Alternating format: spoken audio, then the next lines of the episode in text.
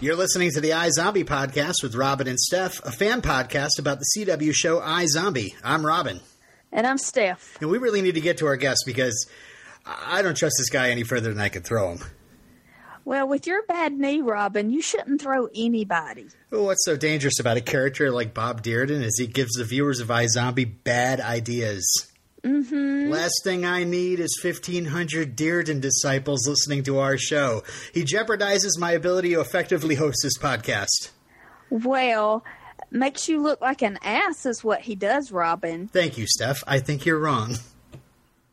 Oh, he's very popular, Robin. The Zombies, Monthly Zombies, Dead Enders, Chicks, Rager Shippers, Blaine Apologists, Science Experts, the people that still can't get over Lowell's dying, all the folks in our feedback section. They all adore him. They think he's a righteous dude.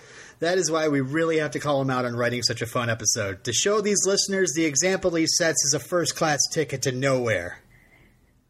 Oh, Robin, you sounded like Dirty Harry just then. Really? Uh-huh. Well, let's welcome back to the show, Bob Dearden. I see what you did there. Well, we wanted to pay back the favor.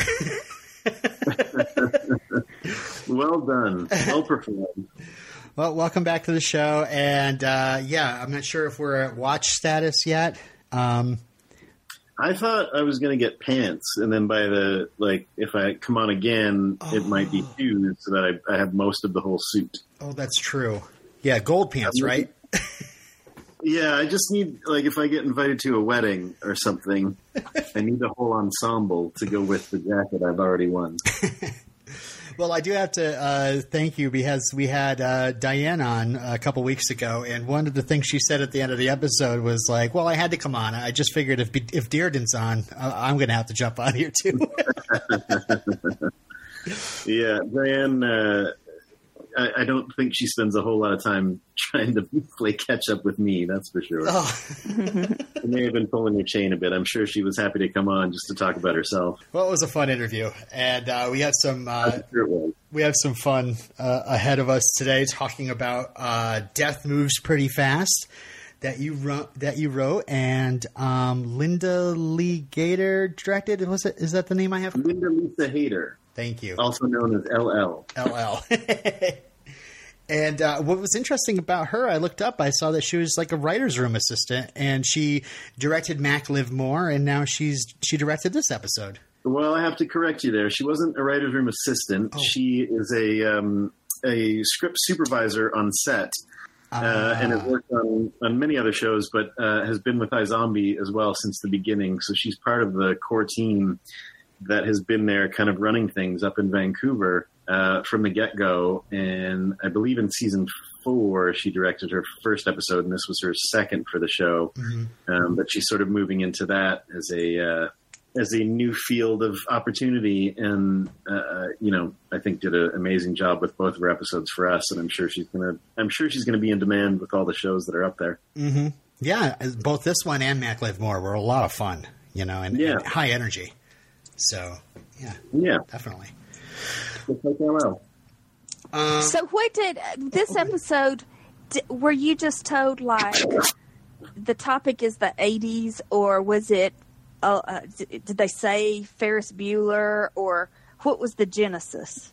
Um, well, we were, uh, you know, we were starting to kind of pitch in the abstract on ideas and the idea of a, of a Ferris Bueller type most popular kid in school came up. Um, and as I recall, in the in the beginning, my thought was that it would be Ferris Bueller at like twenty-five or twenty-seven or something like that.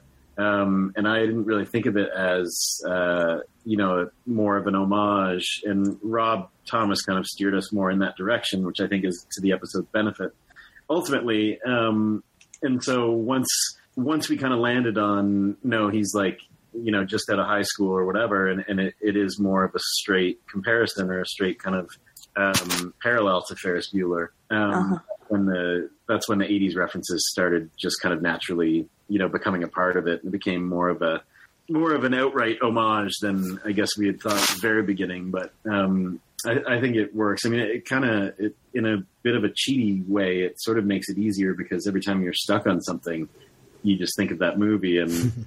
There's something to reference always, you know, whether it's a, a character or a plot point or just like a, just a little aside or a joke within the scene. Um, it's nice to have that kind of a crutch where you can just go back and be like, oh, this is what happened when Ferris did it. Let's, let's do our version of that. Yeah. And, uh, I mean, we're gonna, we should really just get right to the recap because there are so many different ways that, uh, you pay homage to, to Ferris and, and, uh, and other movies as well. Um, um, so our first chapter is Anybody Alive Out There. We have uh, young Ferris Bueller, I mean Harris Burroughs, uh, rocking out in his uh, homemade pirate radio station to the song uh, Double Trouble. There are a lot of good tracks in this episode. Did you play any role in uh, saying, hey, maybe this track will work? Um, I don't remember, uh, to be honest. Like every script that I've written, I try to um, dictate what the music is, is going to be, and then you know, very rarely do I get my wish. But that has a lot to do with. I mean, it has a lot to do with creative choices or preferences of other people that outrank me. But it also has a lot to do with just the rights and the affordability of different songs. Mm-hmm. Uh, so I don't know who picked that one. That one wasn't me for sure, but uh, it may have been Rob, who always has a big hand in the music because he was a musician himself and has like an encyclopedic brain, encyclopedic brain for um, for all that, all things musical. Um, and then we have a, uh, a music supervisor, Casey Truman, who does an excellent job, just kind of like combing through, you know, all of her resources. So it might have been one of them. It might have been L L, um, and it might have been somebody I, I'm not even thinking of, and, and so nobody gets credit. um, so we have Harris, played here by Philip Bolden, uh, known mostly for kid roles in Are We There Yet?, How to Eat Fried Worms, Johnson Family Vacation. Um, he's a cutie pie. Yeah, he's uh, he's a. Uh, He took a break after all these kids kid roles, and it looks like this is like one of his first roles as like, you know, a young twenty-something-year-old. And I'm saying, give this kid a show because uh, I think he did really well as Harris. Yeah, I think he has a lot of charisma, that, and you needed somebody who was just like so likable. Mm-hmm. How close to what you were picturing, Bob, did did uh, uh, Philip come to? I think pretty close. Like you said, the energy and stuff was the energy and charisma was what we were going for. And yeah. uh, I think he did a great job on both of those fronts. We had, we had a few other really good auditions too. It was, it was a bit of a question mark, I guess, as to whether or not somebody who's, you know, in their early twenties or late teens today would really know that reference. Mm-hmm. Um, and we had a few people that clearly didn't. um, and then we had a few people that definitely did. And, and uh, we were pretty happy with Philip's performance. I was I was watching uh, like a teen movie on Netflix today, and they were referencing this kid was like I don't know like thirteen, and he was referencing Werner Herzog. Wow! I was like, really? Wow! You know, now my kid at thirteen knew Werner Herzog. Oh, okay, but you know, nobody else's kid at thirteen knows uh, Werner Herzog. Anyway, uh, and and also like eighties this eighties culture. I just wonder how much. The, the kids are really into this stuff. Like, is it even on their radar, or is it us, the Gen Xers, uh, you know, putting it out there like for for our amusement? You know, there's a lot of eighties like eighties it. parties that go on and stuff. It's pretty popular. Okay, I had an eighties birthday party. Yeah, but fun. You're a Gen Xer. Yeah, it's true. I guess it doesn't count then. I was also too old to have birthday parties, but whatever. um, so I, I love this aesthetic. I, we, we found out this later that this kid is rich, but he's surrounded by this old school equipment. Um, yeah.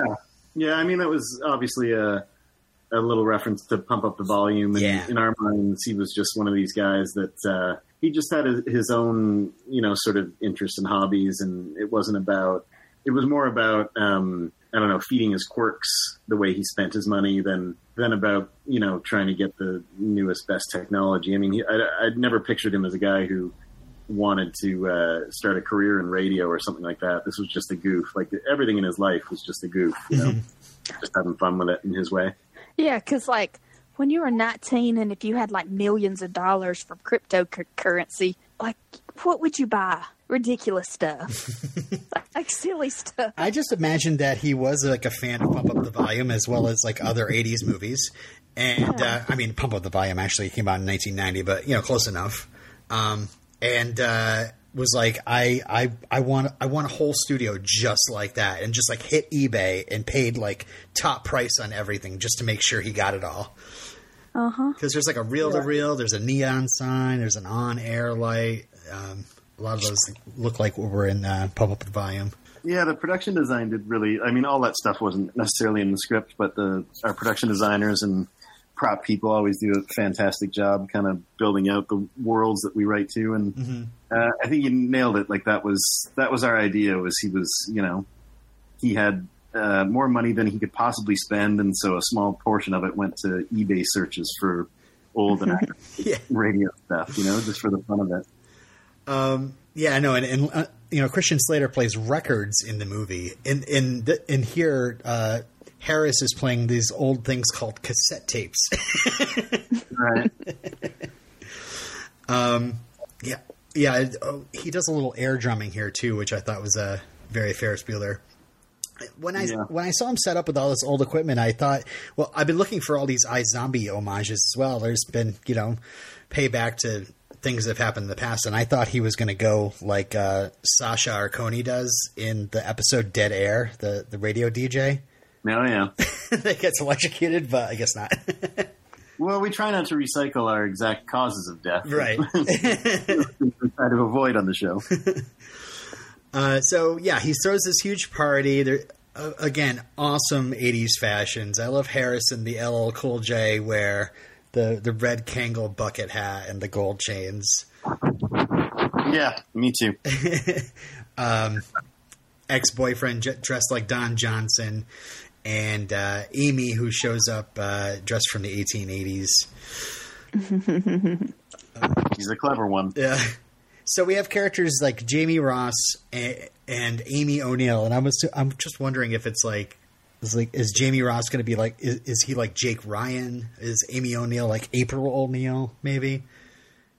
No, no? I wasn't going to tell you our references go that deep. Um, Amy O'Neill is. Uh, I mean, we we go through a dozen names for a lot of people because our initial choices don't clear. Mm-hmm. Um, and Amy O'Neill is a friend of mine from uh, a former life back oh. when I used to work in forestry. Uh, and Jamie Ross is a family name, actually. So, oh, yeah. All right. Well, I was uh, a combo family totally name. Off the mark.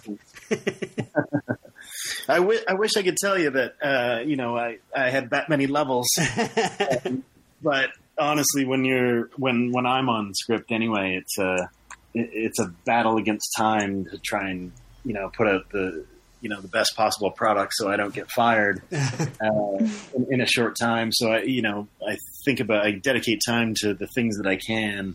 When it comes to secondary characters' names, I almost always just try to name them after somebody I know to amuse myself, mm-hmm. even though those people are probably not watching. I'm still waiting for a Robin and a Steph to show up here. I, I don't know. Time's running out. um, so we go to uh, Blaine's house, and I don't know. This is a little production detail. Maybe you don't know, but I, I, a lot of the gl- the glass in the pool. I'm, I'm wondering if if this house was used for uh, Chase's house, um, and and maybe you know in canon, you know, Blaine just took over Chase's house after Chase was executed. Well, that we we I don't recall us discussing. As far as the production goes, I don't think so. I can't guarantee that it's not the same house, but mm-hmm. I think. Um, Chase's house had a had a pool in the backyard and big hedges, and um, I was never at oh, this right. house, Blaine's house, but I saw pictures, and um, I think he's in the pool in the, in the first episode, and it's a different it's a different setup in the back, so I'm gonna assume it's not the same. Yeah, same spot. I didn't exactly go back and look at photos or anything. Well, I also I, I don't know that I, I don't know how wealthy Chase was. I mean, I guess. You know, if you think about these guys that run these um, sort of mercenary private private armies, I imagine they do quite well. So maybe he was, you know, in the same tax bracket as Blaine. So it is kind of funny to think that that's what Blaine did as a bit of a middle finger to uh, Fillmore Gray. Exactly. Um, all right. So we go, we're, we're at Blaine's house and Al is here talking to Blaine. Um, you know, what's the difference between old and new Blaine? Well, new Blaine is respected. And um, and then she starts kind of poking him about Baracus.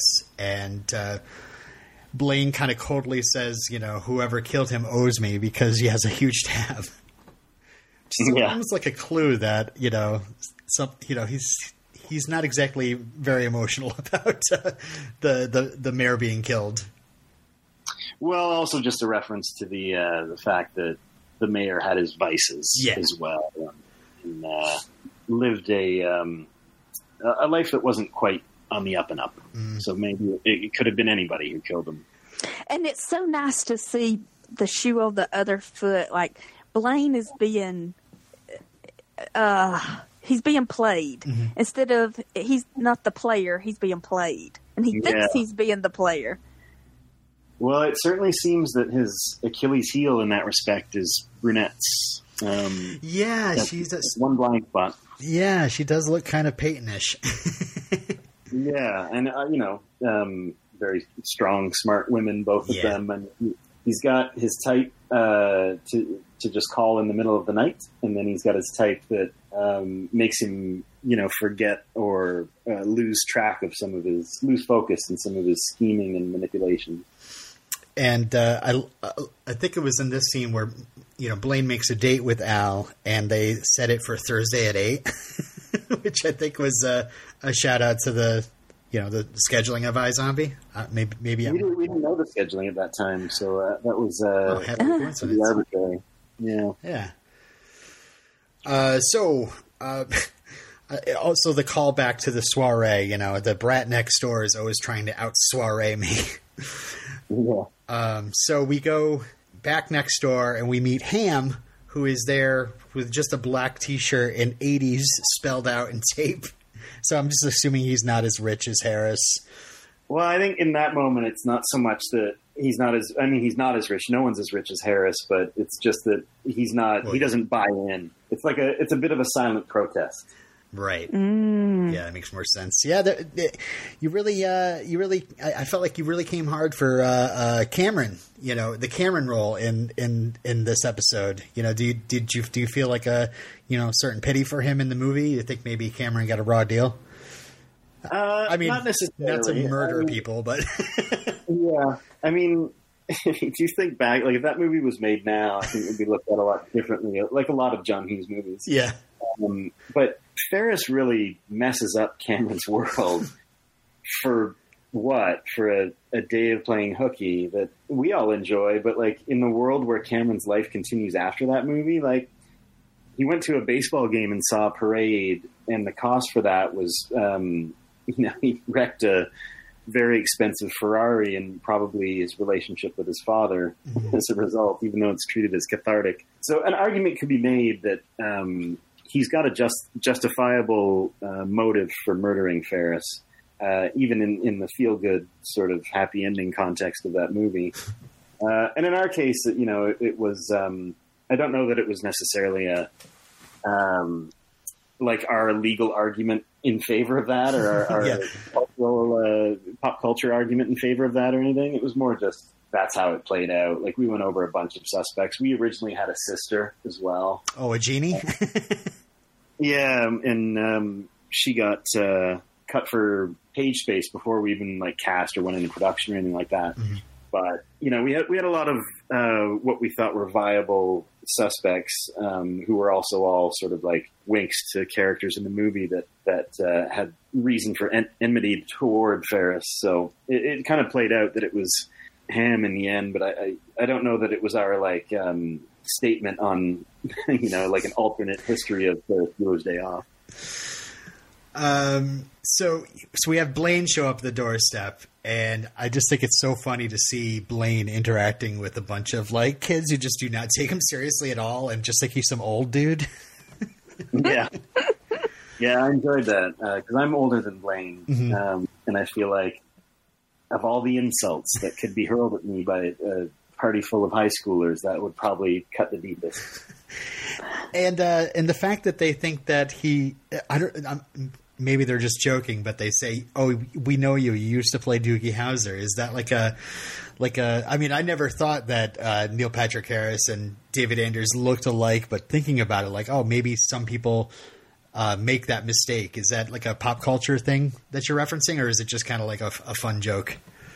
I can't remember if it's something that we we found online or whatever, but I mean, to me, they they do bear a passing resemblance, right. and. Um, Especially if you think about, like, if you try to think about Blaine as Neil Patrick Harris's age during Doogie Howser, mm-hmm. um, it, that amused me. Um, and just the sort of reverse of, like, Blaine thinks they know how dangerous he is. That's what that comment means. But really, it's just the setup to insult him some more. uh, so, uh, yeah, the I, I enjoy killing people who piss me off, and that's not her hyperbole. Yeah, it's at this moment I'm like, wait a second. I mean, how many teen- teenagers has he murdered already before? So, like, they should right. really be worried. yeah. If only they uh, had, you know, people in the same circles that uh, that had worked at Meat Cute. Uh, maybe they would have known better than to piss him off. Yep. Um, all right. So we, you know, we his his eyes go red. We then we cut away to uh, a, a vengeful cod. Um, the chapter, and we have uh, Chick's henchman Brian, or maybe just like a somebody that sh- Dolly hired, um, showing Dolly um, three human heads in a cooler, which I thought was like a might have been a throwback yeah. as well. Um, you you will have to refresh my memory to, to what specifically. Um, to uh, physician heal thy selfie. Uh, Liv finds three heads in the fridge, and then the next scene we see that the, the cops have like packaged packaged all three up in plastic and put them in a cooler. So the cooler's like open with three heads sticking out of it. Yeah. Well, you see, Robin, I don't I don't actually watch the show. uh, So all of these, uh, I mean, I, we, can, we can take credit as a writing staff for yeah. being extra clever, or we could admit the truth that uh, some of these things are just happy accidents. okay. Uh, so Dolly uh, instructs uh, Brian to put the brains directly into the tubes, not the mix. So it, it's all kind of setting up something that's going to happen later. Um, we cut back to Harris. It's the, it's the next day. Or maybe it's later, and we see the pizza on the turntable. And I swear, I, I, I don't know if that's that was your design or if that was L L's design. Like uh, that, that was all that was all L L. Okay, that one. I'm like, it's what yeah. what movie is that a reference to? I'm I'm, I'm sure I've seen that image before. Uh, I knew at the time, and I'm I'm completely gapping. But you're sixteen right. candles, sixteen candles, really? Oh, you don't know. I don't know. um. All right, so we go – we see Harris walk by. They've got a pretty close – that robe looks a lot like Ferris Bueller's robe um, that he's yeah. wearing, and the hair up in the towel. Yeah. And uh, one thing I noticed, we've had a lot of AirPods in this season, and for some reason, Harris going old school, not AirPods, just regular earbuds. oh, I hadn't noticed that we had a lot of uh, AirPods. That's a – Um, beyond a script level decision, I think in most cases, yeah. so that must be props deciding that uh, that's what's, you know, hip and now. Mm-hmm. Um, but I guess if we were really going with the eighties homage, you should have had a, like a foam Walkman, a set of headphones with the foam on them, right? Uh, like the old Walkman. An oversight on our part, I guess. Well, which means, which makes me think, like, you know, when he goes into the, the steam room and he gets uh, locked in there, or drilled in there rather. Um, I all, all, all of a sudden think, is that a phone that he has there? Or so I just kind of convinced myself, no, it's just like a little M P three player with no cellular. yeah, let's go with that. but the, dr- the the drill, I think, is another homage. I don't know, again, if you're if you guys meant this or not, but I immediately think of Blaine drilling Jackie, and so it makes you think it might be Blaine that's doing this. Yeah, we we did consider that. Oh, okay. Um, although the you know the murder. Um, the the method of murder was sort of pitched in the abstract, and then we realized after the fact, like, oh, this this leads into the idea that it's Blaine because he's been known to use power tools, as you said. Mm-hmm. And okay, so we go. We got the crime scene. Liv and Ravi are there, and Officer Harris, which is funny, is like Officer Harris has been getting more and more lines these days. It seems. I, I, I'm not yeah. sure if that's on, on purpose or not, but it's like, hey, there's Officer Harris again. He's he's not just getting coffee, you know, he's, um, but yeah, it's, I mean, it's always nice to bring back people that we, you know, have some familiarity with. Yeah. So, uh, yes, that was by design. So, yeah, speaking of uh, by design, we have this whole setup with the slippery nipple on the, the staircase. And I'm assuming you guys were, like, planning ahead for maybe Clive to direct the next episode, so we needed time to have off to do that? That is a very astute observation on your part. The, um, you know, the, the production schedule is uh, for almost the entire shooting schedule of one episode – Um, the director and all the other departments behind the scenes are preparing for what's like the episode that will follow. Um, so for seven of our eight shooting days, you know, Malcolm was in meetings and uh, location scouts and all that kind of stuff. Um, so we had to come up with a way to kind of minimize uh, his screen time in a, in a semi-logical way. Mm-hmm. Um, but I think all worth it, not only for the comedy that he brings in this episode, Um, but for the work that he did on, on five oh six, which he directed, uh, which you will see on Thursday. Yeah, I'm looking forward to it. Um, it's great, and he did a he did a fantastic job. So I'm I'm glad we were able to, you know, sort of accommodate it in a way that that makes me laugh every time I think of him on that uh, on that first Skype call or FaceTime call. uh, can you settle right here, right now? Is Clive Batman? I mean, can you say a definite yes or no, or is this something we have to speculate on for the rest of the series? uh, one hundred percent he is Batman. Yes. I knew it! uh, and, and by the way, when Officer Eileen showed up, which is, I believe, is a new character, I was like, we're going to hear Come On Eileen later. Yeah. I'm ready for it. Yeah, she, she was a new character created for that uh, explicit pur- purpose, so... Um, so yeah, we have, uh, we have, wait, I Googled it. There is a pizza on a turntable in sixteen candles. Oh, you, really? You called it. Yes. My favorite movie ever. Well done. um, so, so Ravi and Liv are now going to team up to, uh, take on this case and, uh, go talk to the doddering old crank next door. And it turns out to be Blaine, which I just love the, the, the thing where Liv is, says he's under arrest for murder and it goes to ad break. It's like just a perfect, like, leaves you on a big laugh, you know? Right. Like, again? But, you know, he, they have no authority whatsoever. I mean, she's, she can, she's a medical exam. They're both medical examiners, so they can get in on crime scenes, but they can't, like, arrest people, I'm sure. Uh, and also just, I don't know, Blaine, Blaine is a dangerous character. Uh, and, I, I, just the humor of them being like, all right, you're going to listen to us now. Yeah. Yeah, and they wouldn't be doing this if it if she wasn't on Harris's brain. But she's not on Harris's brain yet. Oh. Yeah. Correct. Yeah. I I I think, uh, I don't know. They're they're looking for hashtag justice for Lowell, right?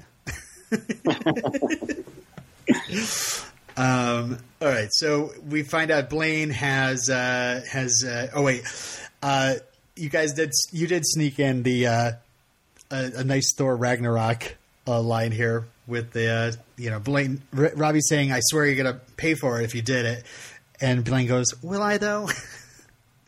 Which is that, is that from Thor? Uh, yeah, the, Ragn- the Ragnarok is like, I forget what he says, but it's kind of like the same expression. It's like the, is he, you know? Well, that makes sense, because I've seen that movie, though I, I don't remember that specific um, exchange, and I'm sure it was in my subconscious. Yes. I was uh, hoping I'd come up with it independently, so um, thank you for pointing it out that I completely uh, ripped off a... No, no. I mean, I, I, I've seen it. I'm, I'm not even sure if Thor even originated that, you know, that, that, I don't know. It's yeah. probably just the ta- Taika Waititi humor, mm. sense yeah. of humor. And I'm sure they, they weren't the first to do it either. So right. I'm just. So Al is an alibi for Blaine, at least. Uh, and so Ravi and Liv have to walk out pretty pissed off. Um, So we go to Enzo asking what to do about the, this, these chicks. They're blockading the dispensaries. and Major offers machetes and hand grenades at first, but Enzo, uh, he's just pulling one on Enzo. And uh, Major's still coming up with the, the peaceful approach, which is to switch to mobile deliveries. But suddenly we see that he can't remember Hobbs' name, which, I mean, you know, I couldn't remember Hobbs' name, but, you know, he's he's in charge. So. Commander Major. Yeah, and you know that it has something to do with, who's the cod lady? Oh, uh, Dolly. Dolly. Dolly She's Dolly good. Um, we know that, and like, we don't know what's going on, but we know it has something to do with that. Mm. Indeed. Yeah, I, I actually didn't make the connection on my first viewing. Um, I was thinking, I was like, oh, God. Like, I immediately thought of, uh, you know, the the attempts at making a cure for zombie and how, like, Major got really sick. And then it seemed like... Yeah, maybe this is like a latent yeah. reaction to what happened before. Yeah, that's what I was thinking. I immediately started thinking of that. I was like, ah, they're obviously paying homage to uh, an earlier season. But uh, no, I obviously wasn't paying as close attention as I should have. Well, we did wonder if it was a bit too um, repetitive to have Major um, experiencing memory problems again, and if, if it would send people down that path. But I think it works as a as a misdirect. I think yeah. probably a lot mm-hmm. of people out there remembering what happened to him a few seasons ago. Well, I mean, I like this mystery because it's not just black and white, spoon-fed to you in case you weren't paying attention. This, you know, it's like it, there is a mystery there. It leaves you wondering for several scenes until you put it together. Mm. Right. Yeah. Well, that's what we were shooting for. Mm-hmm. So I think we're doing, is it is it dumplings this week or is it pot stickers? Which which were you guys going for? Because I'm dumpling. What's that? Steamed dumplings. Steamed dumplings. So what is, how does that relate to Harris Burroughs? Well, he was killed in a steam room. Oh. Oh. You guys are too good. Yeah. Well, I mean, usually we do match the method of cooking or the meal that's prepared with the personality. And in this case, you're right. It had nothing to do with them personality wise. Mm-hmm. But uh, yeah, we just like the steam steam connection. um, so Ravi is super sad. He's reading an article online uh, about Isabel written by her mother. And it's an interesting one if you look closely. So I actually recorded myself reading it earlier today, and I'm and uh, we'll, we'll we'll play it now. The Life and Death of Isabel Bloom by Layla McCoy from the Idaho Citizen News. In many ways, Isabel Catherine Bloom was your typical Boise teen. She managed a three point five average in her classes at North End High, spent weekends at the Southgate Mall with friends, and volunteered at the Sunset Humane Society. In her short sixteen years of life, she amassed a list of extracurricular activities that would have helped her gain acceptance in a major university, where she dreamed of one day getting her P H D in biology. But one of the items on the resume made Isabel not so typical, a diagnostic test she developed at the age of fifteen for the detection of the Ebola virus. It was this invention that drew the attention of the science community and won Isabel the top prize in the Idaho State Science Fair. A proud daughter of the Gem State, Isabel showed a keen interest in the sciences at a young age. Principal Dearden of North End High School says he noticed right away that Isabel's talents in the sciences exceeded her age. There was this spark about her, he says. When she had an idea, you listened. While most sixteen-year-olds are focused on preparing for the S A Ts or learning how to drive, Isabel had her eyes set on something bigger. When the Ebola outbreak began, she got to work, says her mother, Wendy Bloom. Every mother thinks their child is special. Isabel truly was. But it was more than her talents in the sciences that made Isabel unique, and ultimately led to her untimely death. Every mother thinks their child is special. Isabel truly was. But it was more than her talents in the sciences that made Isabel unique, and ultimately led to her untimely death. Isabel was one of the several hundred known pa- patients with Frelich Syndrome, a rare disease that produces an overgrowth of glycoproteins in the, its victims' brains. Patients of the disease rarely live past their teenage years, often succumbing to complications from sub arachnoid hemorrhage caused by the swelling of blood vessels. At the age of sixteen, Isabel's family was given the devastating news that their daughter had just six months to live. Ever hopeful, they arranged for Isabel to travel to Seattle to become a zombie, a decision they knew would draw harsh criticism from some of their friends.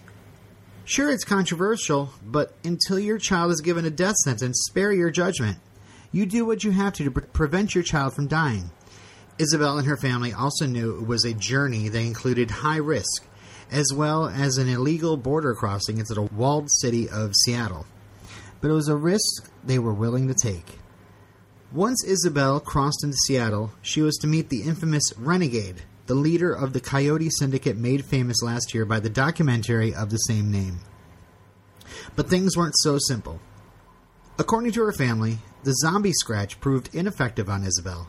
Seattle scientist Doctor Ravi Chakrabarti, who treated and studied Isabel in her final days, discovered that Isabel's Frelich Syndrome made her immune to the disease.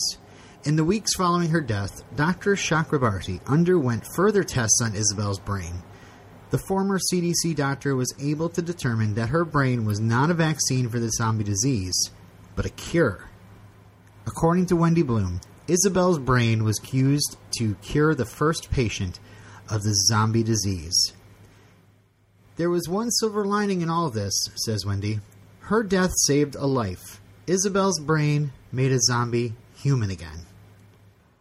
Isabel's final decision to donate her brain to science was, according to those who knew her, in keeping with the generous spirit she exhibited in life. Her bravery and selflessness is a testament to the best in all of us, says her best friend Lisa Gibbons. She'd always wanted to help people. She even did so in death. So, so for the article, I, I picked out a few things that were interesting.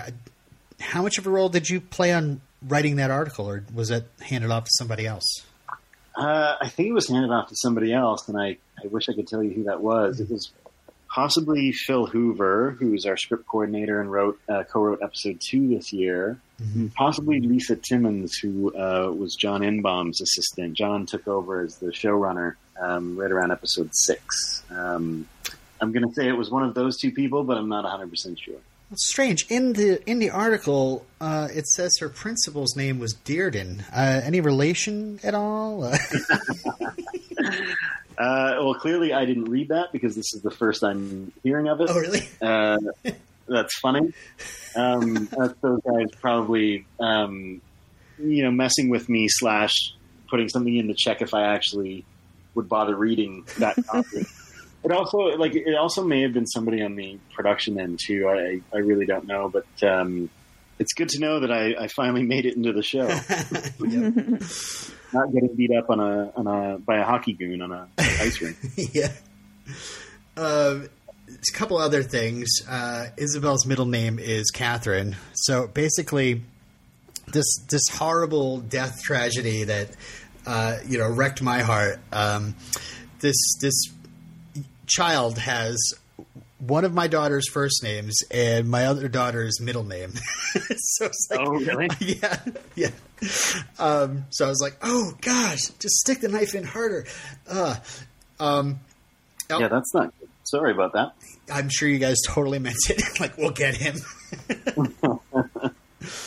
uh, also says that she planned to get a P H D in biology. She studied the Ebola virus and won a science fair for developing something that would detect it.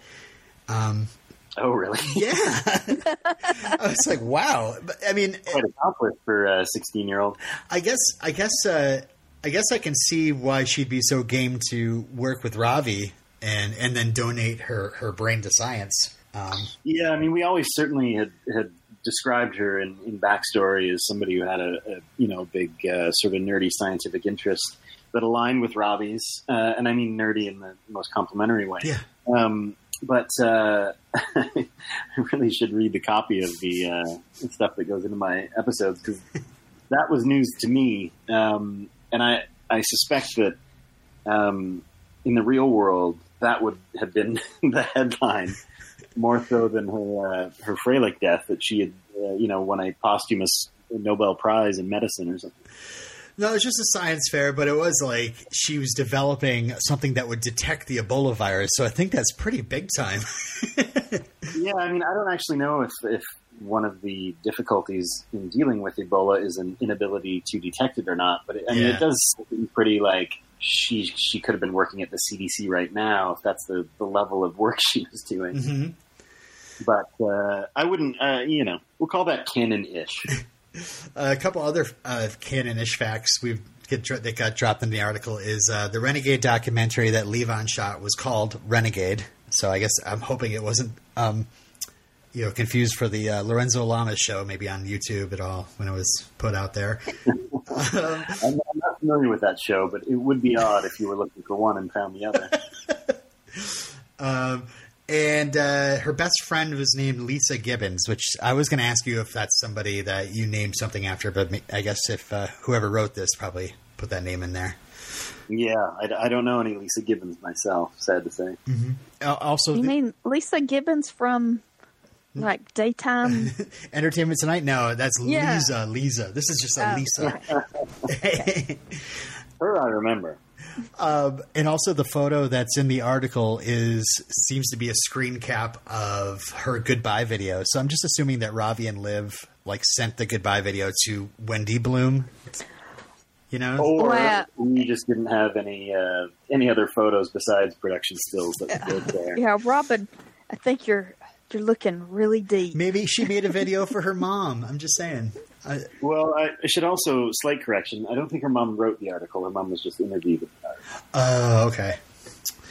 Uh, so not that it means much in the you know, big picture, but yeah, um, yeah, I can't remember. I don't have it in front of me, but um, but yeah, she's she. Um, it says in there that her daughter's brain cured zombieism. So Robbie feels super guilty. I, I really uh, dig what Raoul was doing um, with this. Uh, bit of conflict here about, you know, the guilt that he's this impending dread. And, you know, what happens at the end of the episode is that it gets out and goes nationwide. So I don't know. I really dig what uh, Raoul did with that. I don't know. Yeah, me too. I mean, he's great. Obviously the whole cast is great. Um, and he does such a good job, I think, of, you know, a lot of the time, the things that we love about Ravi are, uh, are comedic elements, you know, and, yeah. and um, his interactions with, with Liv when she's on brains and that sort of thing, and especially as a contrast to Clive, you know, the sort of the three of them interacting um, with regard to the personality that Liv is on in a given week is always like a, you know, the heart of the fun of the show. And obviously, um, you know, their performances are, you know, as much responsible for that as, as the script is, if not much more. Um, But I, I think he does, Raoul does an amazing job of going uh, into a different place when required as well. You know, mm-hmm. because you think of him as such a, a sort of fun and, and happy-go-lucky and, and funny character.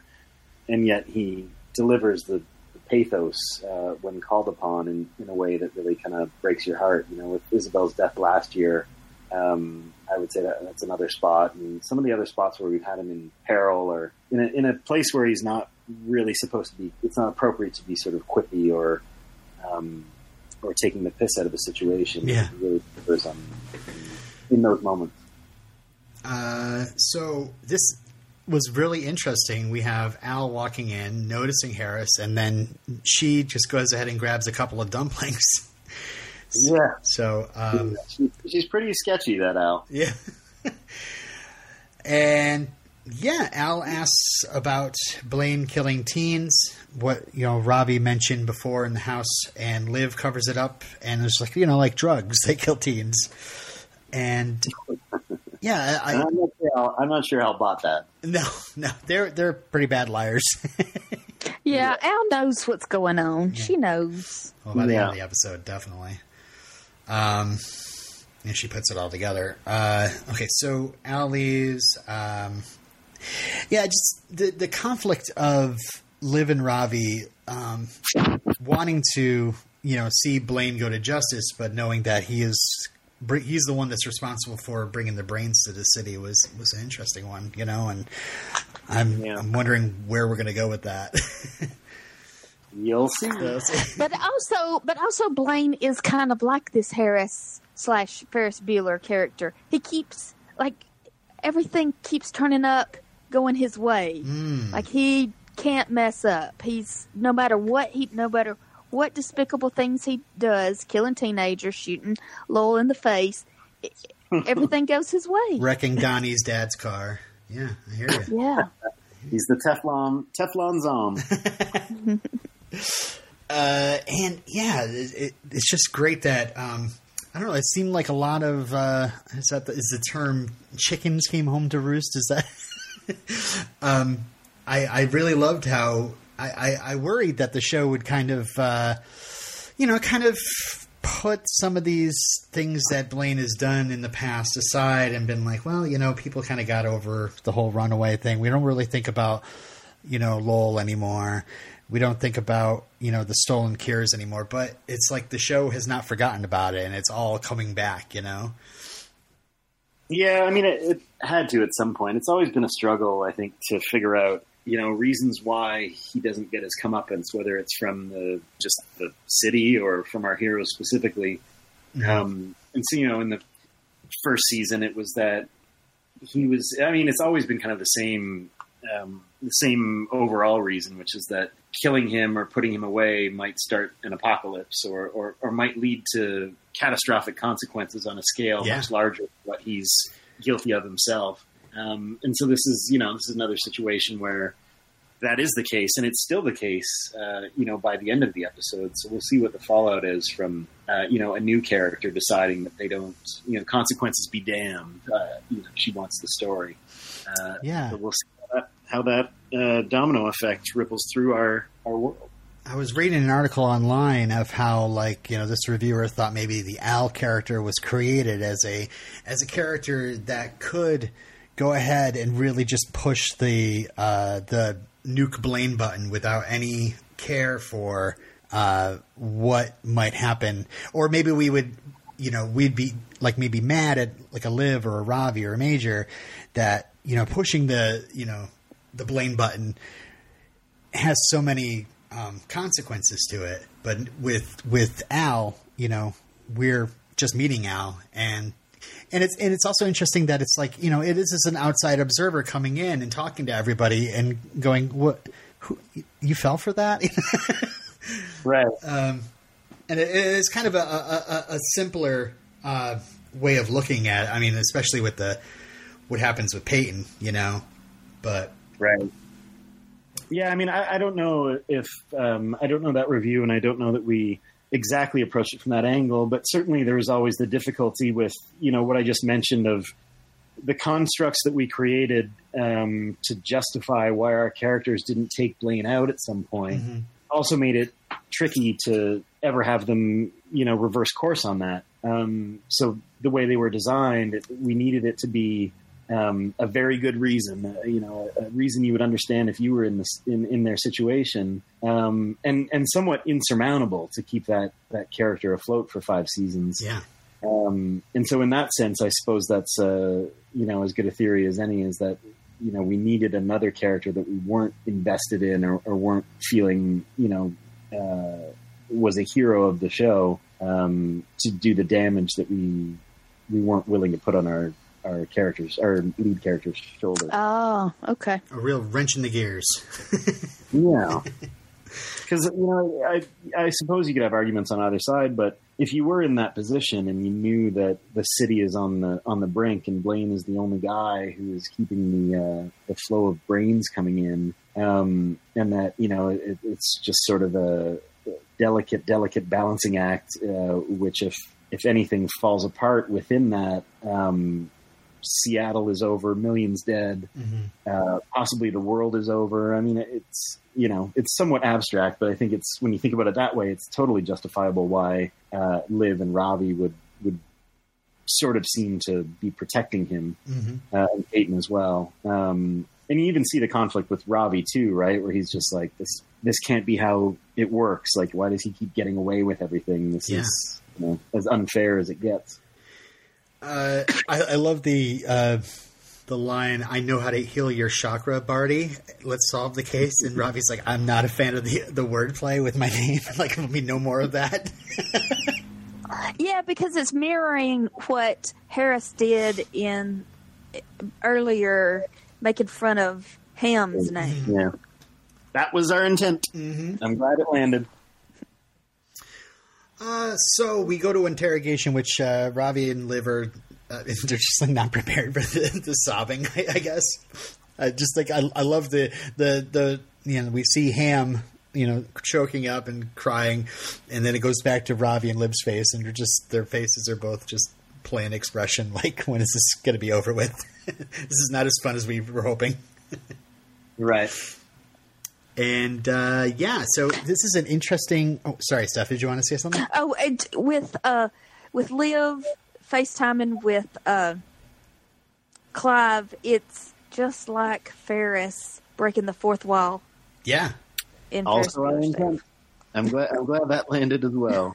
That's what we were shooting for. Oh, gosh. When that when that happened, you know, at first it was, like, really funny seeing, you know, Malcolm as Clive just high as a kite, you know. Um But then when she's talking to Clive in the camera, I was like, "Oh, I see what they're doing here. That's really that's really witty way." It's you know, it'd be so weird for her just to immediately turn to the camera and start talking. Yeah, when she's never done that before. Yeah, right. Uh, and just him going ooh, ooh. So funny. He was so good. How, was was all that really scripted out, or was that did they just kind of let Malcolm fool around a little I mean, bit? It was the the um, framework was scripted out, yeah. But he had he had some fun with it. For sure.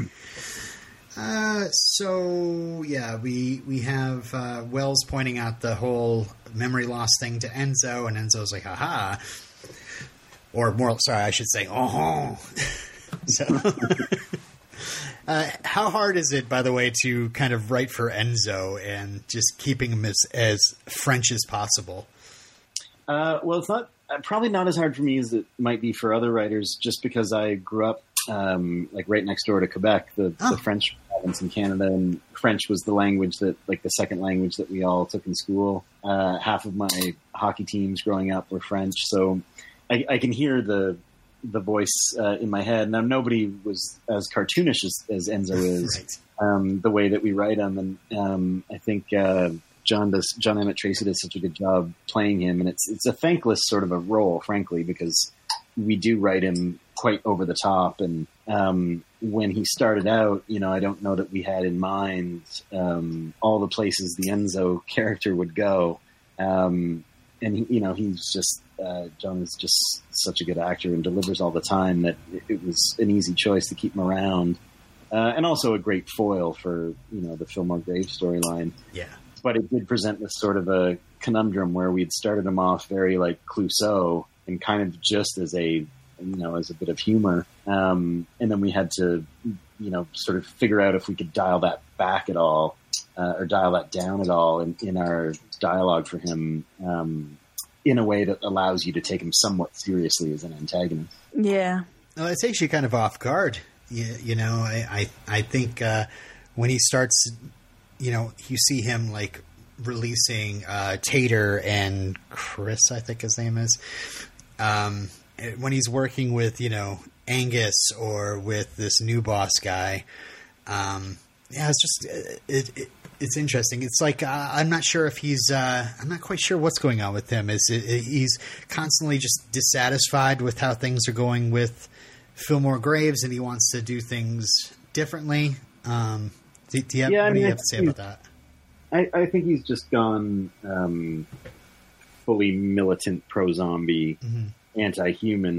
Um, I don't know that uh, – we, we started him as more of a, a company man um, – you know, more sort of pro Fillmore Graves than anything else. And yeah, uh, yeah I'm just you know, kind of spitballing here because it's not like we've really mapped all of this out. And I certainly mm-hmm. can't speak for the, you know, the real powers that be on the show. Um, but I think there's a lot of characters that, uh, you know, would, would get further radicalized uh, as time wears on and as the pressure inside Seattle's walls builds. And I think, you know, we see that with some of the, um, you know, the Dolly Durkins people and some of the sort of anti-zombie terrorism. And then we also see it in the response from a certain faction of Fillmore Graves. And I would say that, um, you know, I, I don't think Enzo necessarily had this agenda from the beginning, but has become more and more radicalized as time goes on, which I think is, is probably true of a lot of people in New Seattle, um, you know, by this point in the story.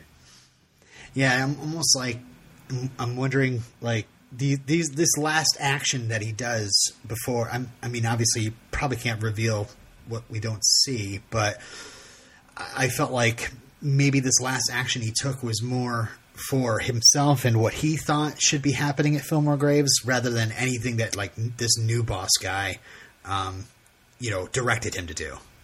But yeah, I mean, it's, um, I think it's, uh, it's more just in the in hardline Fillmore Graves, uh, you know, enough of this we can all get along bullshit. Yeah. We're the stronger team. Let's let's have a show of force so these humans stop trying to snipe us from buildings. Uh, is there anything you can tell us about this new boss guy, by the way? It was very, very, like, he's got some sort of chrome dome on his head, or, or are we seeing it wrong?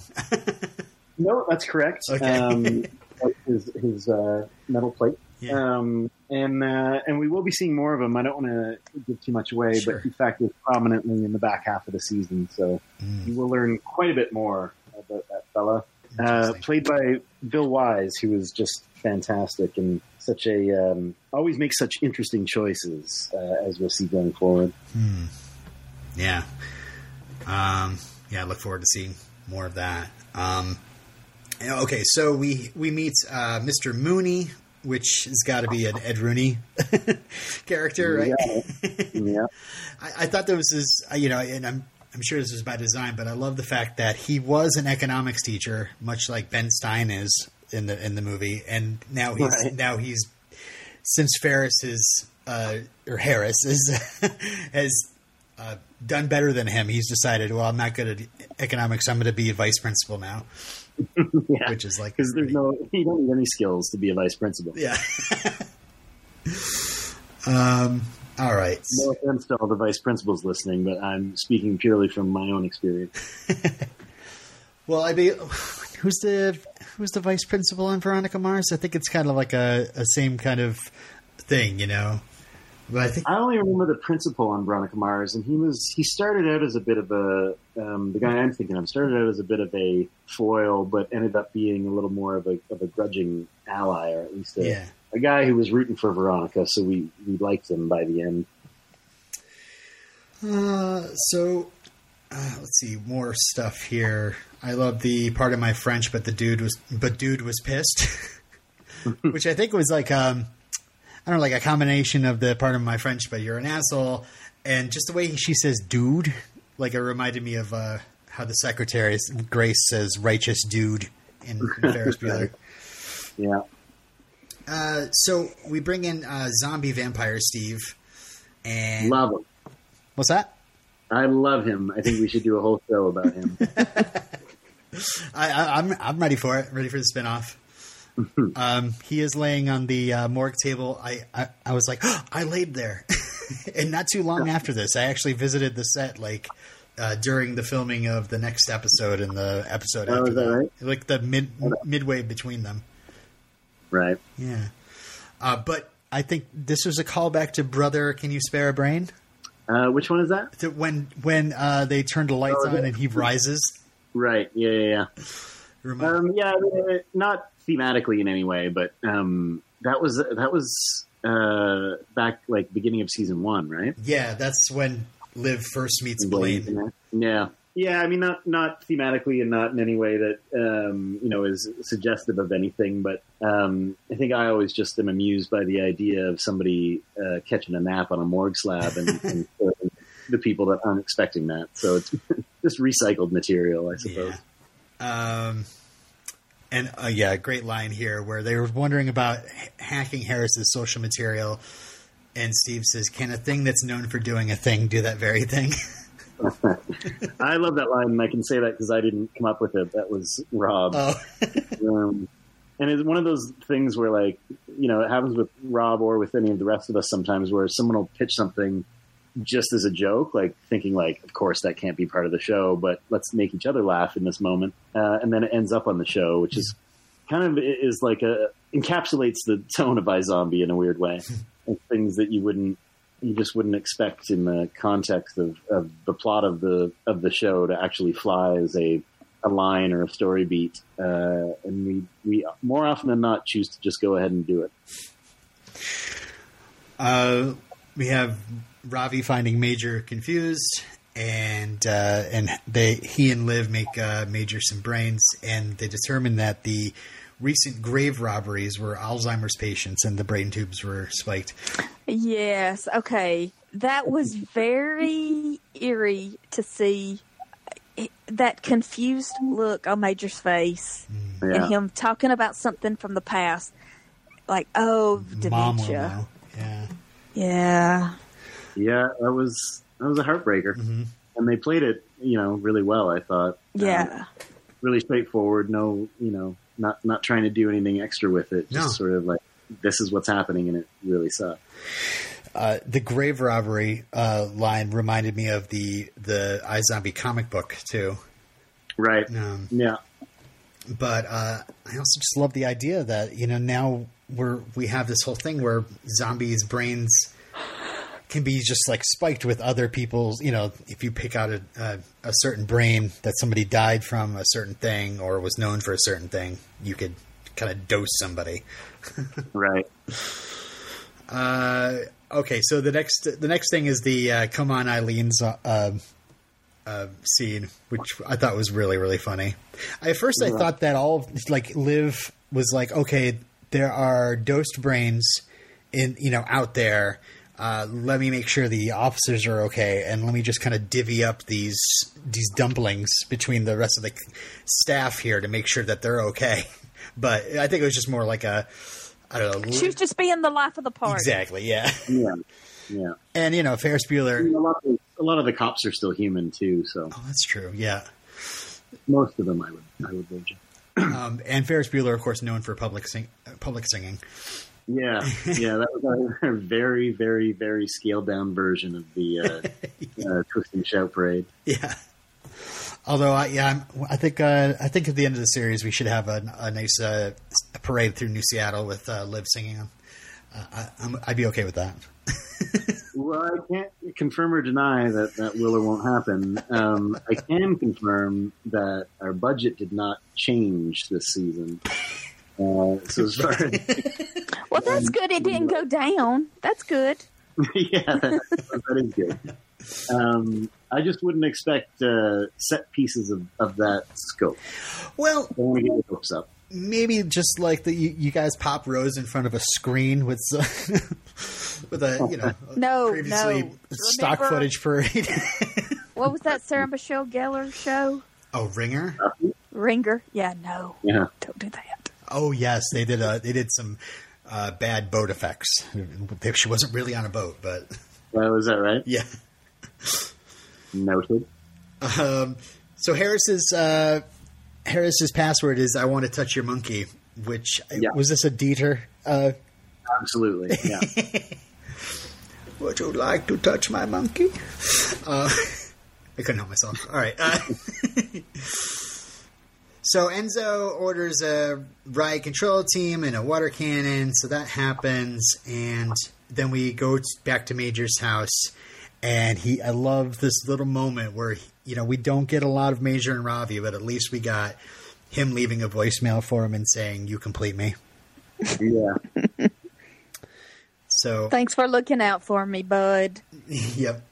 Hashtag Roger End- Endgame or uh, Rager. I never know how to pronounce that. Well, Roger just sounds like you're saying the name Roger. So right. I don't think... But I think that's funny. You know, like it works that way. Oh, maybe. Yeah. yeah. Uh, all right. So we get this kind of fun montage with uh, the teens and uh, Vice Principal Rooney or Mooney uh, finding out that uh, Harris is back on Twitter, at least. Um, right. Did, did you do anything in regards to kind of directing how, how you wanted that to go down? It's not uh, how it's you mean? Yeah. Well, you know, it's not often you see like a, a montage on here, you know, and I mean, uh, the idea that it was that we were checking in with all of our characters to see their reactions was certainly in the script, but the style of it um, was all L L and, and our editors, um, Uh, Farouk Rani is one of our editors that's been on since the beginning mm-hmm. and uh, and edited this episode. So I, I just wanted to shout him out real quick because he's one of the uh, you know one of the O G iZombie people who you know works in a department that doesn't get enough credit. Um, one of the many departments that just in any you know on any show or movie doesn't get enough credit, mm-hmm. but. Uh, our post-production guys always do a phenomenal job. Um, and so I think between him and L L, they, they sort of put that sequence together um, stylistically. And, you know, we had the framework for it in the script or whatever, but the the fun and the eighties feel of it was all them. Well, yeah. And it, it was very much like a, like almost like a Save Ferris kind of thing. You know, I got the students are so concerned with what's going on with, you know, Harris, you know, um, right. you know, and obviously he died, they had a vigil, but, um, him showing it, back up it, would be a huge, a huge impact on the school. Yeah. yeah. And how it gets the information out to all the would-be uh, suspects. Right. Yeah. Yeah. I thought that was really cool because, you know, it, they do the montage and right at the end, it breaks it into three frames. We see, we see Mooney, we see the, the girl and the, the ex-boyfriend, and then we see Ham there. And then we go to the next scene, which is the whole setup with Steve, and Ravi's like, what about Blaine? And Liv's like, oh, I forgot about him. Yeah. so, so it's almost like, you know, you you go into this thinking that it's going to be one of those three. Right. Uh, and then, oh, you know, little. What's funny is that um, that line was a late addition because all of the writers forgot about Blaine too. And Rob just mentioned it um, at some point, I think, after I'd handed him my first draft. Because we had it, you know, we had it all outlined and I followed the outline, but it wasn't even in that. Like, we, mm-hmm. you know, Blaine's storyline became more about Al. Um, and so uh, that was like an eleventh hour, like, oh shit, we set up Blaine as like suspect number one. We should probably remind everybody that uh, he's still on the list. He hasn't been eliminated from, uh, from suspicion. Yeah. And uh, I don't know. This is a, this is kind of a, uh, a differently built episode because the case seems to be front loaded. So you can get into what's going to happen with Blaine at the end. Um, right. So it's, it was cool. It, you know, the, the, there have been a, a few episodes this season where, you know, they, they've played the case to the very end and it's almost like solve the case credits, you know, whereas the case is solved and you're like, oh man, there's like, like ten, fifteen minutes left. What's going to happen?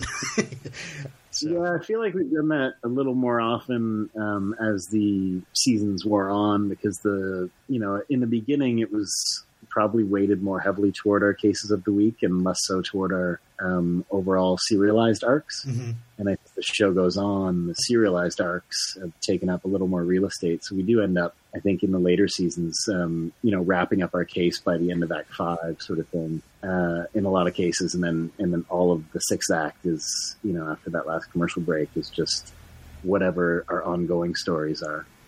I mean, because you're you're wrapping up a, like a series, you know, so it's, you know, I, I understand that the, the procedural element has, is is like a mainstay of the show, but it's it, right. I'm sure you're you you guys were all like trying to think of good ways to wrap up individual storylines as the as the season wore on, you know.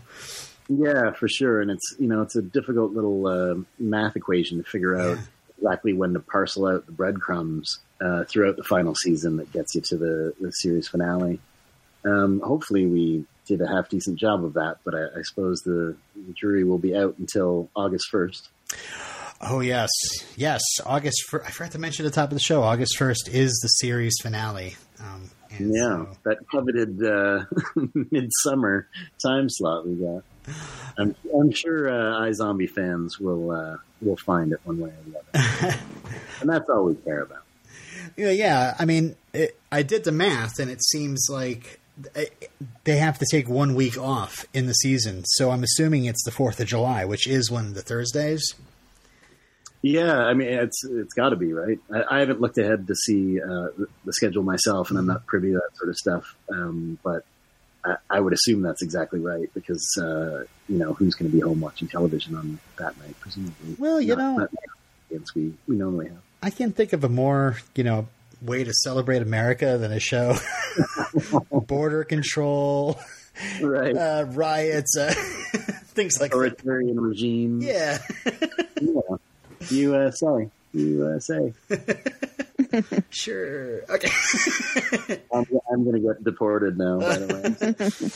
Thank you guys for that. It's been nice knowing you. uh, well, Steph is uh, deeply rooted in, in Alabama, with, you know. Yeah. So, but, uh, you know, I'm, I'm, I'm in Vermont, close enough to Canada that I guess they could probably get kicked across the border pretty easily. I'm in nineteen fifty-five. uh, so, so yeah, the, the, the case is uh, kind of wrapped up. The, the, the whole scheme with uh, with vamp- zombie vampire Steve hosting the radio show. I love the addition of uh, Yellow's "Oh Yeah." Um, yeah, we had to get that in there. And uh, Liv saying she's a zombie and Ravi is heavily armed. And he's, he's got like a taser gun. He's like, I have never used this before. I wish we could take credit for that too. But that was uh, that was one of the robbery rights, which um, which I quite enjoyed. Yeah. Um, Yeah, Ravi, like I said before, you know, the the bulk of the episode, he's kind of in this down place, which isn't fun, Ravi. Mm-hmm. Uh, but he still makes those moments work, like those little moments of levity where he's still very much that character. And it doesn't bump you, I don't think, um, from the mood that he has been consistently in otherwise. No, but it it it, mm. it plays into the Ferris Bueller of it all. I mean... Yeah, we had Harris yeah. and Ham, but now we have Liv and Ravi, and t- talking about that relationship and how much Ravi, you know, like the, I love the moment where she, where he's like, "Clive's your boss, and so am I, by the way." Just to remind you. Yeah, they don't exactly have a, a boss and subordinate relationship at all. No. It's nice to, to think that he's still hung up on that. Yeah, I think that we, we, we commented on that in maybe the pilot, and ever since then, not really. Right. Well, I mean, he's I guess he's technically your superior at work, but, you yeah. know, she's his superior in uh, all of the supernatural ways, right. except for the monthlies, so... Um, but, yeah, since, since Ravi is um, in this bad place... you know, emotionally with regards to the whole worrying about the Frelich kids. Um, I love, it's, it's very much like uh when Cameron was in Egypt land kind of thing. It's, it's, yeah. Harris, you know, the, the Ferris, the Ferris has to get the, the Cameron out and get him, get him feeling positive about himself, you know? Right. So, and, uh, yeah, another Ferris joke, uh, the Donnie showing up and doing the, uh, the little singing telegram thing. Right. Which is the nurse, and uh, even worked in a, a pretty pretty woman homage in The Vision. Yeah, I, I didn't know if that would work because that's such a. Oh, like, it, it, I, no, no, no. People know that. No, no, I, I, I knew people would know it. I just didn't know if it could be performed as well as it was because, from what I read, oh yeah, yeah, that yeah. was uh, improv. Like that wasn't scripted in The Pretty Woman, and Richard Gere just did it. Yeah. And Robert's reaction, which is, I mean, it's in the trailer for that movie. It's such a phenomenal moment. Um, was apparently natural because she, she was genuinely surprised that he did that. Yeah. Um, so when we wrote it in the, our script, I just didn't know if that, that sort of reaction would come across as fake or whatever. But I think the, the actors did a pretty great job. Oh, yeah. Paying, paying due. And, and then, you know, the case is over. We, you know, we could still reflect on, you know, Harris and what he meant to Amy, you know. Right. You can see right there why Amy would choose Harris over Jamie. Um, yeah, that's, she's indebted to him. Like that. Or just, you know, he's just a fun guy. um, this is an interesting thing, too, and I'm not sure, you know, it, what, what you guys uh, uh, thought about when setting this up, but we have this vision. And then, you know, it's Liv going into it and then Al coming out of it as if they're right. having the same vision at the same time. Right. I mean, I'm, I'm wondering if you're setting up any sort of canon here, like if zombies eat the same brain at the same time. This is me thinking no, too much. I, by I, the way. I mean, the visions have always been triggered by, you know, something that happens that just uh, whether it's a smell or a sound or a sight. Yeah. Excuse me. That um, that pulls that memory from the you know the victim's brain to the uh, the eater of the brain's consciousness, um, and so it, it's not that if two zombies eat the same brain they have the same visions at the same time. Right. It's just that we you know cheated it a bit that um, because we like that transition, you know, and, and so in Al's case it was, or in Liv's case, it was opening the door of um, Harris's house. And in Al's case, it was getting the flower delivery. So they both had a similar vision trigger that led to them seeing the exact same thing. But um, it was not meant to be anything about the, you know, connectivity of their brains on some sort of a telepathic level or anything like that. It's just, uh, it's a bit of a cheat on our part to, you know, to, to get the surprise reveal of, oh shit, Al knows this now too. I mean, and it's not like something that was, you know, too much of a cheat, because, you know, if it was like they're both uh, opening a can of uh, tomato soup at the same time, you know, that would be one thing, but they're just approaching doors. So that could happen at the same right. time. Yeah. I, mean, I think in the T V world, like when you cut from one scene to another, there's also no, I don't think there's any like hard and fast rule that that is a moment later. I mean, right. Obviously there's a lot of things that you, you know, cut out at night and the next scene is the next day or whatever. But even when it's like sort of a matching cut like that, I don't think there's anything that says like, absolutely, that was the same moment, but we certainly wanted to play it as being around the same time.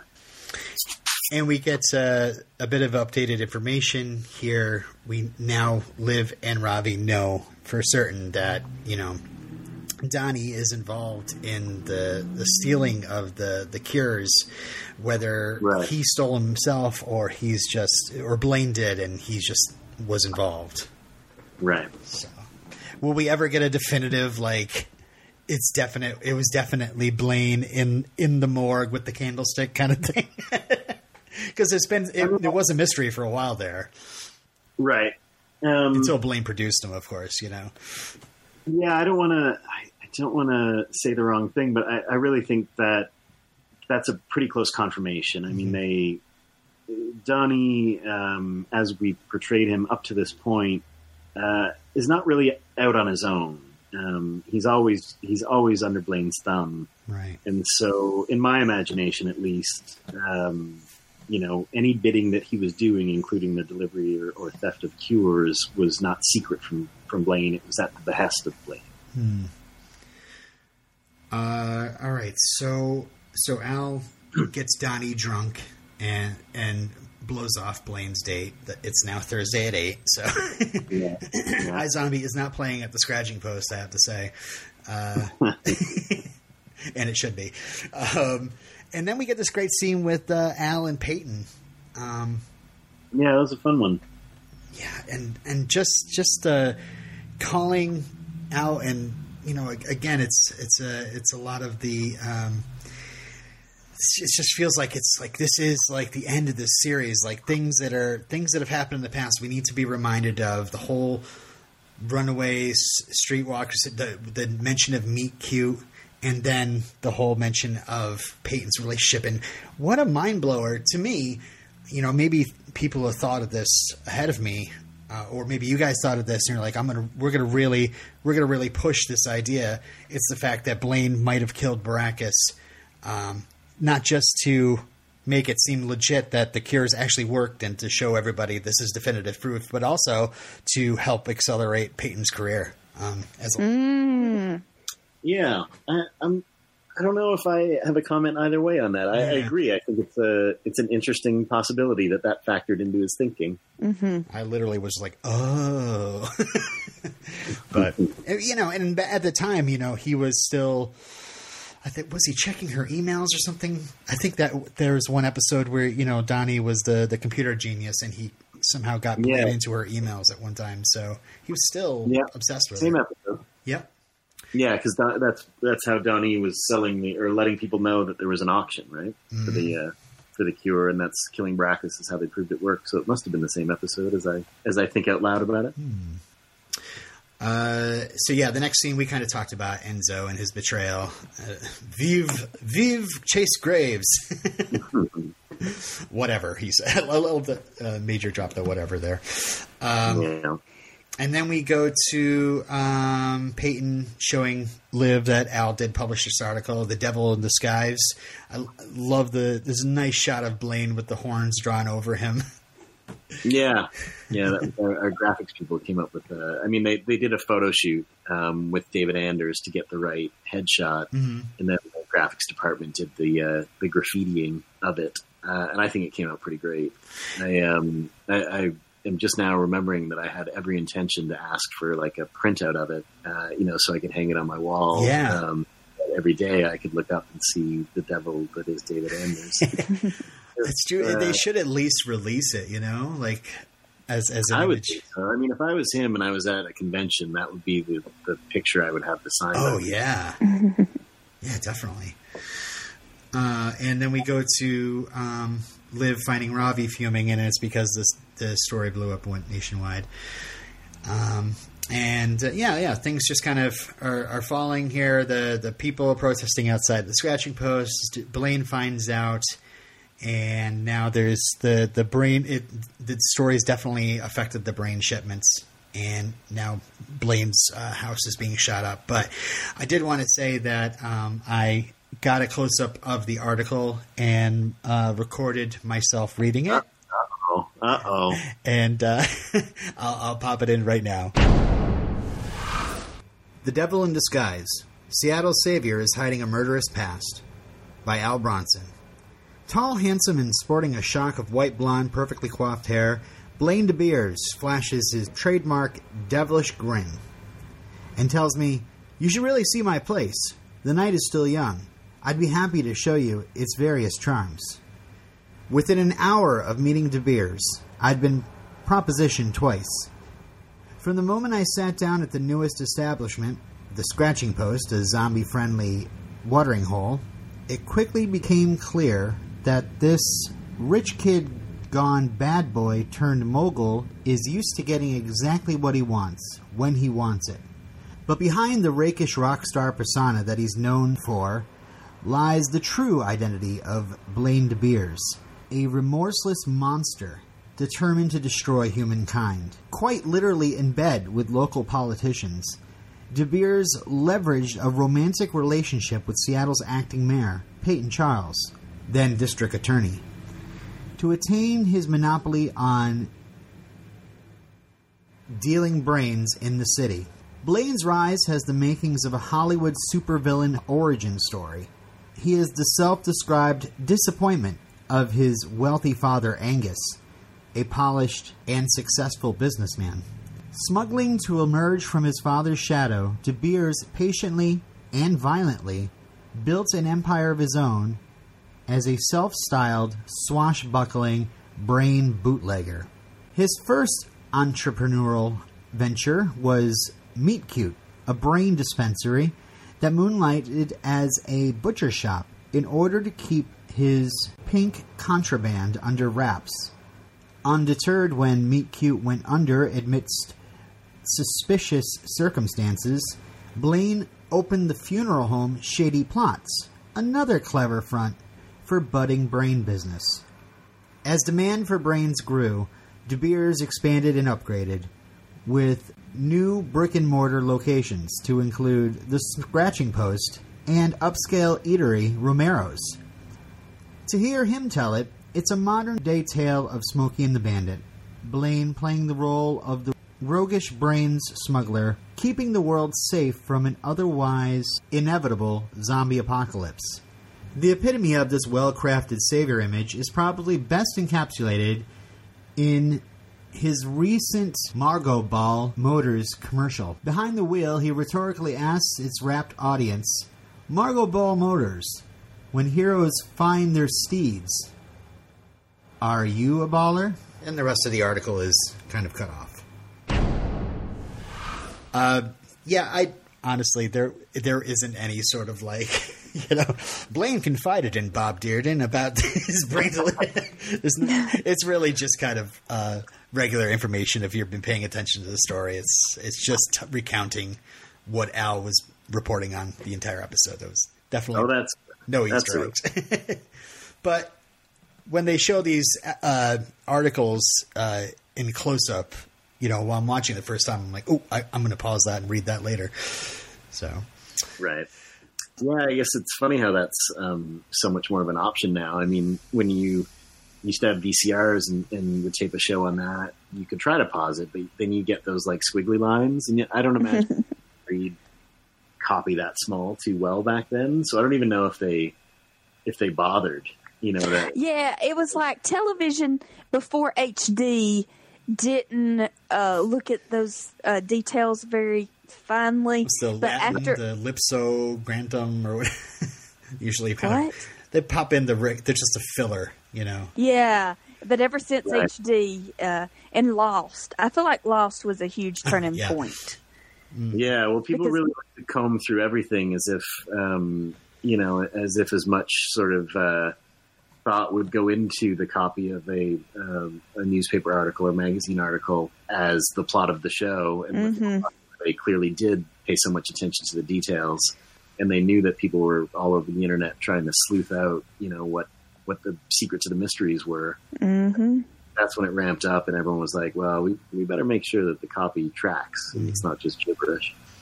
Oh yeah. It's great. It's great. It's, it's, it's fun bonus, bonus material, if anything, you know, yeah. you know, you know, you don't need to catch it if you're just like watching it just to watch an episode and you're not hosting a podcast and analyzing every single detail.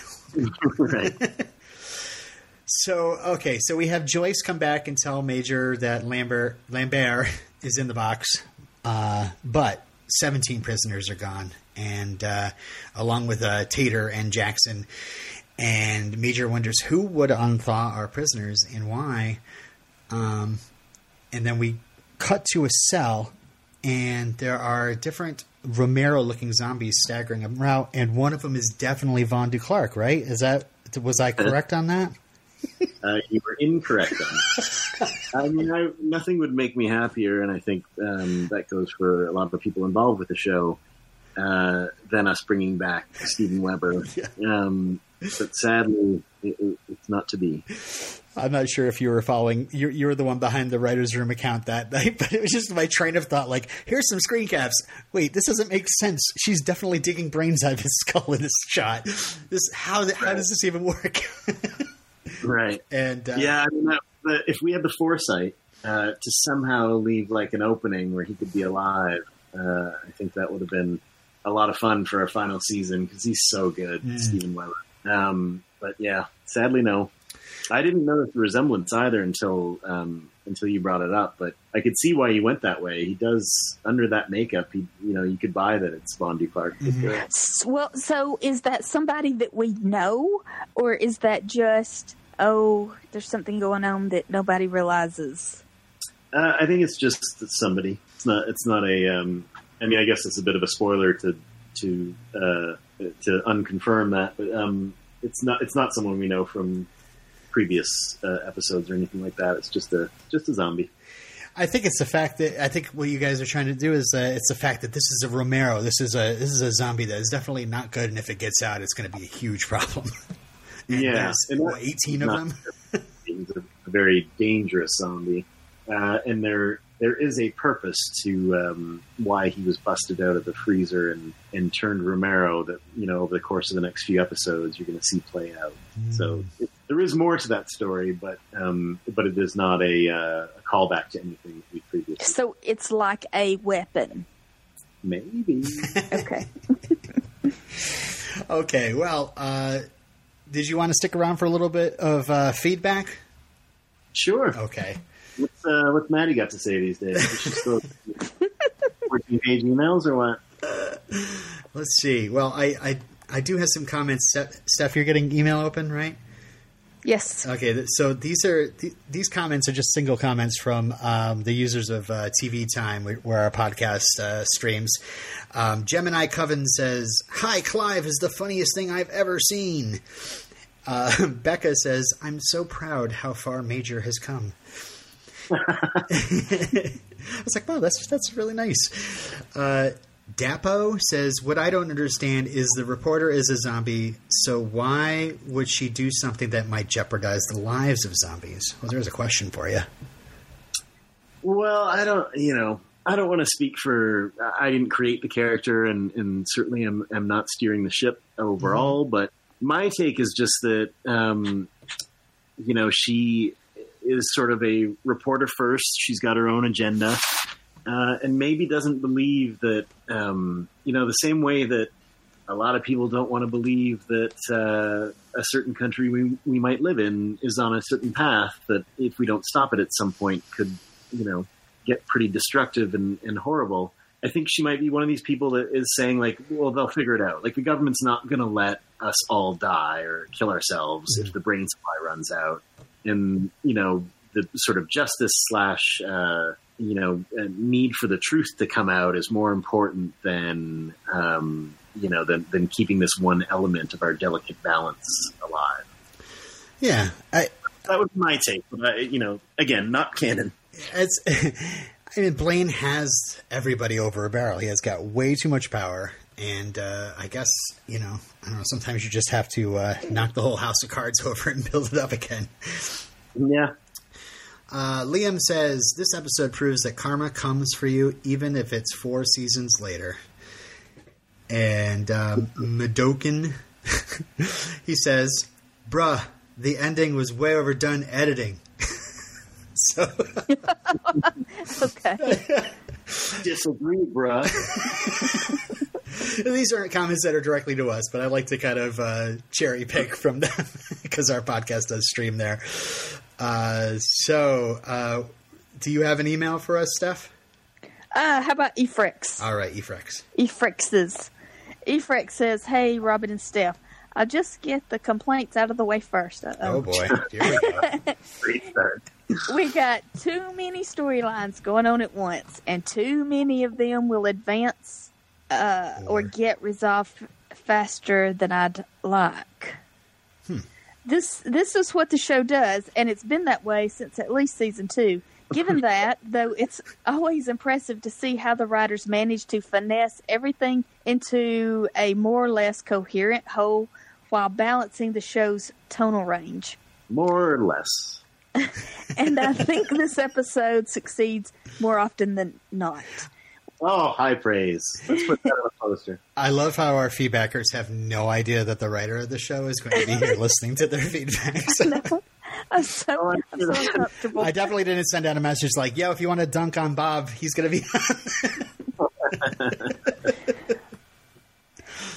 uh, We got the Bueller-esque wackiness of the brain of the week, the ever-worsening human-zombie conflict, Blaine's world collapsing, uh, f- f- f- Frelich. Frelich kids about to be hunted, and a bunch of Fillmore Graves Romero's being held for some still-to-be-revealed nefarious purpose. With all that going on, though, my favorite scene in this episode was perhaps the simplest and quietest. Liv and Peyton talking in their apartment as Peyton deals with the unfair fallout of their relationship, of her relationship with Blaine. Ali Machaca was just heartbreaking, and I'll never stop being impressed at how this show can deliver small-scale doses of suffering and pain that are absolutely searing. Mm. I'm curious to see if we'll get to see Al Bronson suffer the effects of her story. What will she do when the brain stops, when the brains stop coming in? Finally, will someone please tell me that there's an extended cut of the cast singing Come On Eileen, and will we get to see it? All the best, Efrex. Well, that ended a lot better than it started. He did say he was going to get the complaints out of the way first. Yeah. No, it's all fair. I mean, I, everyone's in, entitled to their opinion, and uh, in the writer's room sometimes we have some of the same concerns, so I'm not going to pretend that um, that's out of left field. Um, but I, I do appreciate the, the back half of that. Yeah, the Ali Machaca scenes were just excellent. Like yeah, when she's, she's when she's being interrogated by Al, oh, she's just she's squirming in her seat. She doesn't know how to answer the questions. Oh, what I, will incriminate yeah. her? What will incriminate? And I love the, you know, the close up shots of the pen, the earring. Yeah. Really yeah. I find she plays um, subtext so naturally. Like mm. she just kind of, I don't, I don't know if it's because she's been doing it for so long, but she just, like when you're on set and, um, and she's a scene, she just kind of, she falls into the rhythm um, really, really easily and, and gets the, you know, the sort of nuances, um, you know, it conveys the nuances in such subtle ways that I, I'm always sort of amazed. And I, I do love the, the scene between her and, and Al, who's played by Paige Golightly, who's also fun. Um, and, uh, you know, she does appear in the next episode, and not to spoil too much, you do learn a bit more about um, what motivated her to, to kind of um, go after Blaine in the first place, and to an extent what the um, consequences for her might be. So that's, I think, properly vague enough uh, while still being slightly tantalizing. Um, so totally, we're we're talking guillotine here, right? Um, yes. Well, maybe she's not even a zombie. Maybe she's lying. Maybe she's not a zombie. She ate the brain. Well, she did, did have she? a... Oh, that's right. Oh, that's right. Probably a zombie. Yeah. Because I was thinking she didn't sleep with Blaine. She that's did. Because she's revolted by him. Yeah. She's not attracted to him. No, which I, I mean, even with how bad he is, I, I, how can you resist David Anderson? Well, some, you know, some people really don't like bad guys, and some, some people are very attracted to the bad guys. This is so, a great transition yeah. okay. to our Blaine apologist, Tim, who's ri- ri- writing into us, um, who I always pick on because he's always justifying Blaine, and uh, he he says, uh, Robin and Steph, well, that was an in- an eventful episode. Al is savage, but at the same time, totally morally right in all she's doing. Candy called it in the premiere with the King Kong quote, "'Twas beauty that killed the beast." Nice pull. Uh, ah. Or at least put his head on the chopping block. Since at this point it's clear they're not going to pull a Spike-esque redemption for Blaine, he's screwed. I honestly don't see a way out of it for him. Unless he leaves Donnie to run things and then pulls a Mister Boss by way of sneaking out of the city and running off to an island with no extradition treaties so that he can come back in an eventual reunion movie like Rob Thomas did for Veronica Mars. Too much to hope for? um, I had no idea that Rob Thomas did all those things. Um, I'm just kidding. I, I see what you're saying. Uh, the case of the week seemed pretty filler compar- compared to the Blaine and Major slash Enzo storyline, but it was a fun brain, and I actually did feel bad for the victim. He seemed like a good kid underneath all the obnoxiousness, what with donating his money to charity and buying the cure for his girlfriend. Along with Ket Turton as Vampire Steve, the, that actor was the M V P of the episode. He didn't have much screen time, but he made the kid an actual character. A lesser actor could have made the kid seem like an annoying punk, but in true Ferris Bueller fashion, he had charm. And uh, I think he's commenting on stuff we've said in the past. He says, uh, maybe the reason I feel so indifferent about the teens Blaine killed is because we didn't really get a chance to know them, save the one Major knew from the shelter. Or maybe in spite of Robin's assessment of me being a great guy upon actually meeting me, I'm just a terrible person who is like that Nike meme of Michael Jordan saying, F those kids, so long as I get a fun scoundrel to watch. In all seriousness, thanks for the kind words, Robin. It was great meeting you in Atlanta. Sorry I didn't have a chance to meet slash amuse you as well, Steph. Yeah, I, I met him. Yeah, I'm jealous. Yeah, sorry. uh, we have one more email from Dave. Uh, Dave says, another busy episode. It was very busy. It was a lot going on. Mm-hmm. Uh, number one, the eighties party looked fun. Super fun. Yeah. yeah. Number two, I knew Blaine was not that sloppy to kill his neighbor like that. But damn, what a horrible way. To, that is a horrifying way to go. To be, shh, shh, be quiet. Number three, a nitpick for this episode. Two medical examiners don't run investigations. Sorry, just not the uh, way things are done. Even having Liv tag along like she does is a bit abnormal. Yeah, but in the world of the show, it, it works. Yeah, she's not supposed to be there in the first place. I mean, I can see the bump with, uh, you know, we, we knew it was a bit of a reach to have Liv and Ravi uh, conducting the investigation, so to speak. But to, uh, at this point in the show, nitpick about the fact that Liv tags along at all, I mean, there's no show otherwise. So I'm not sure if we can help them uh, on, on that front. So, yeah. Uh, such a weird idea to have Clive phoning in this episode. Was he not available that week? Yeah, Uh, he's prepping for next week. I love the wording of Clive phoning in this episode. like, like he was just phoning it in. Number four, uh, number four, tainted brain tubes. Smart. Number five, cures are back in play. I was wondering if that was coming back. Number six, letting Blaine off the hook for his past. I just knew that was not going to go well, and Peyton is going to be in trouble. Mm. Number seven, Isabel's brain cure is out there now. Ravi took it hard. Eight, finally the Romeros. Well, that's going to go bad. All right, and just a little bit more feedback from our Facebook group. There's not, there wasn't a lot of blistering takedowns, you know, so I think we're... I, I'm happy to hear it. Um, I have a very fragile ego, so... Yeah. Uh, okay, last... he's okay. Uh, James says, at the rate New Seattle and by association this show is unraveling by episode nine or so, we'll have reached Hamlet levels of tragedy. I really wish we had never seen Fillmore Graves. uh, Sorry, bud. I think it's just talking about the just the tragedy of the whole thing, you know. The, yeah, the, not, not oh, the creation like, of Fillmore Graves, but like... Like it, it, like, it just gives you a, a bad feeling, a sense of doom, and then it just piles and piles and piles on top. Mm. Josh says, I love this episode. Having it be an homage to Ferris Bueller, complete with Liv's uh, fourth wall breaking, was a great decision. They finally acknowledged that Blaine David Anders looks like Neil Patrick Harris. I had no idea this was a thing. I've been saying that since season one. I knew Alice was wow. playing... Blaine. I think she will die by the end of the season because no one exposes Blaine's dirty deeds and survives, though I do have a bit of sympathy for Blaine in this episode. And uh, wow, he's a child murderer. But anyway, Josh Josh has sent us pictures of him cosplaying as, as uh, Blaine, so uh, another apologist.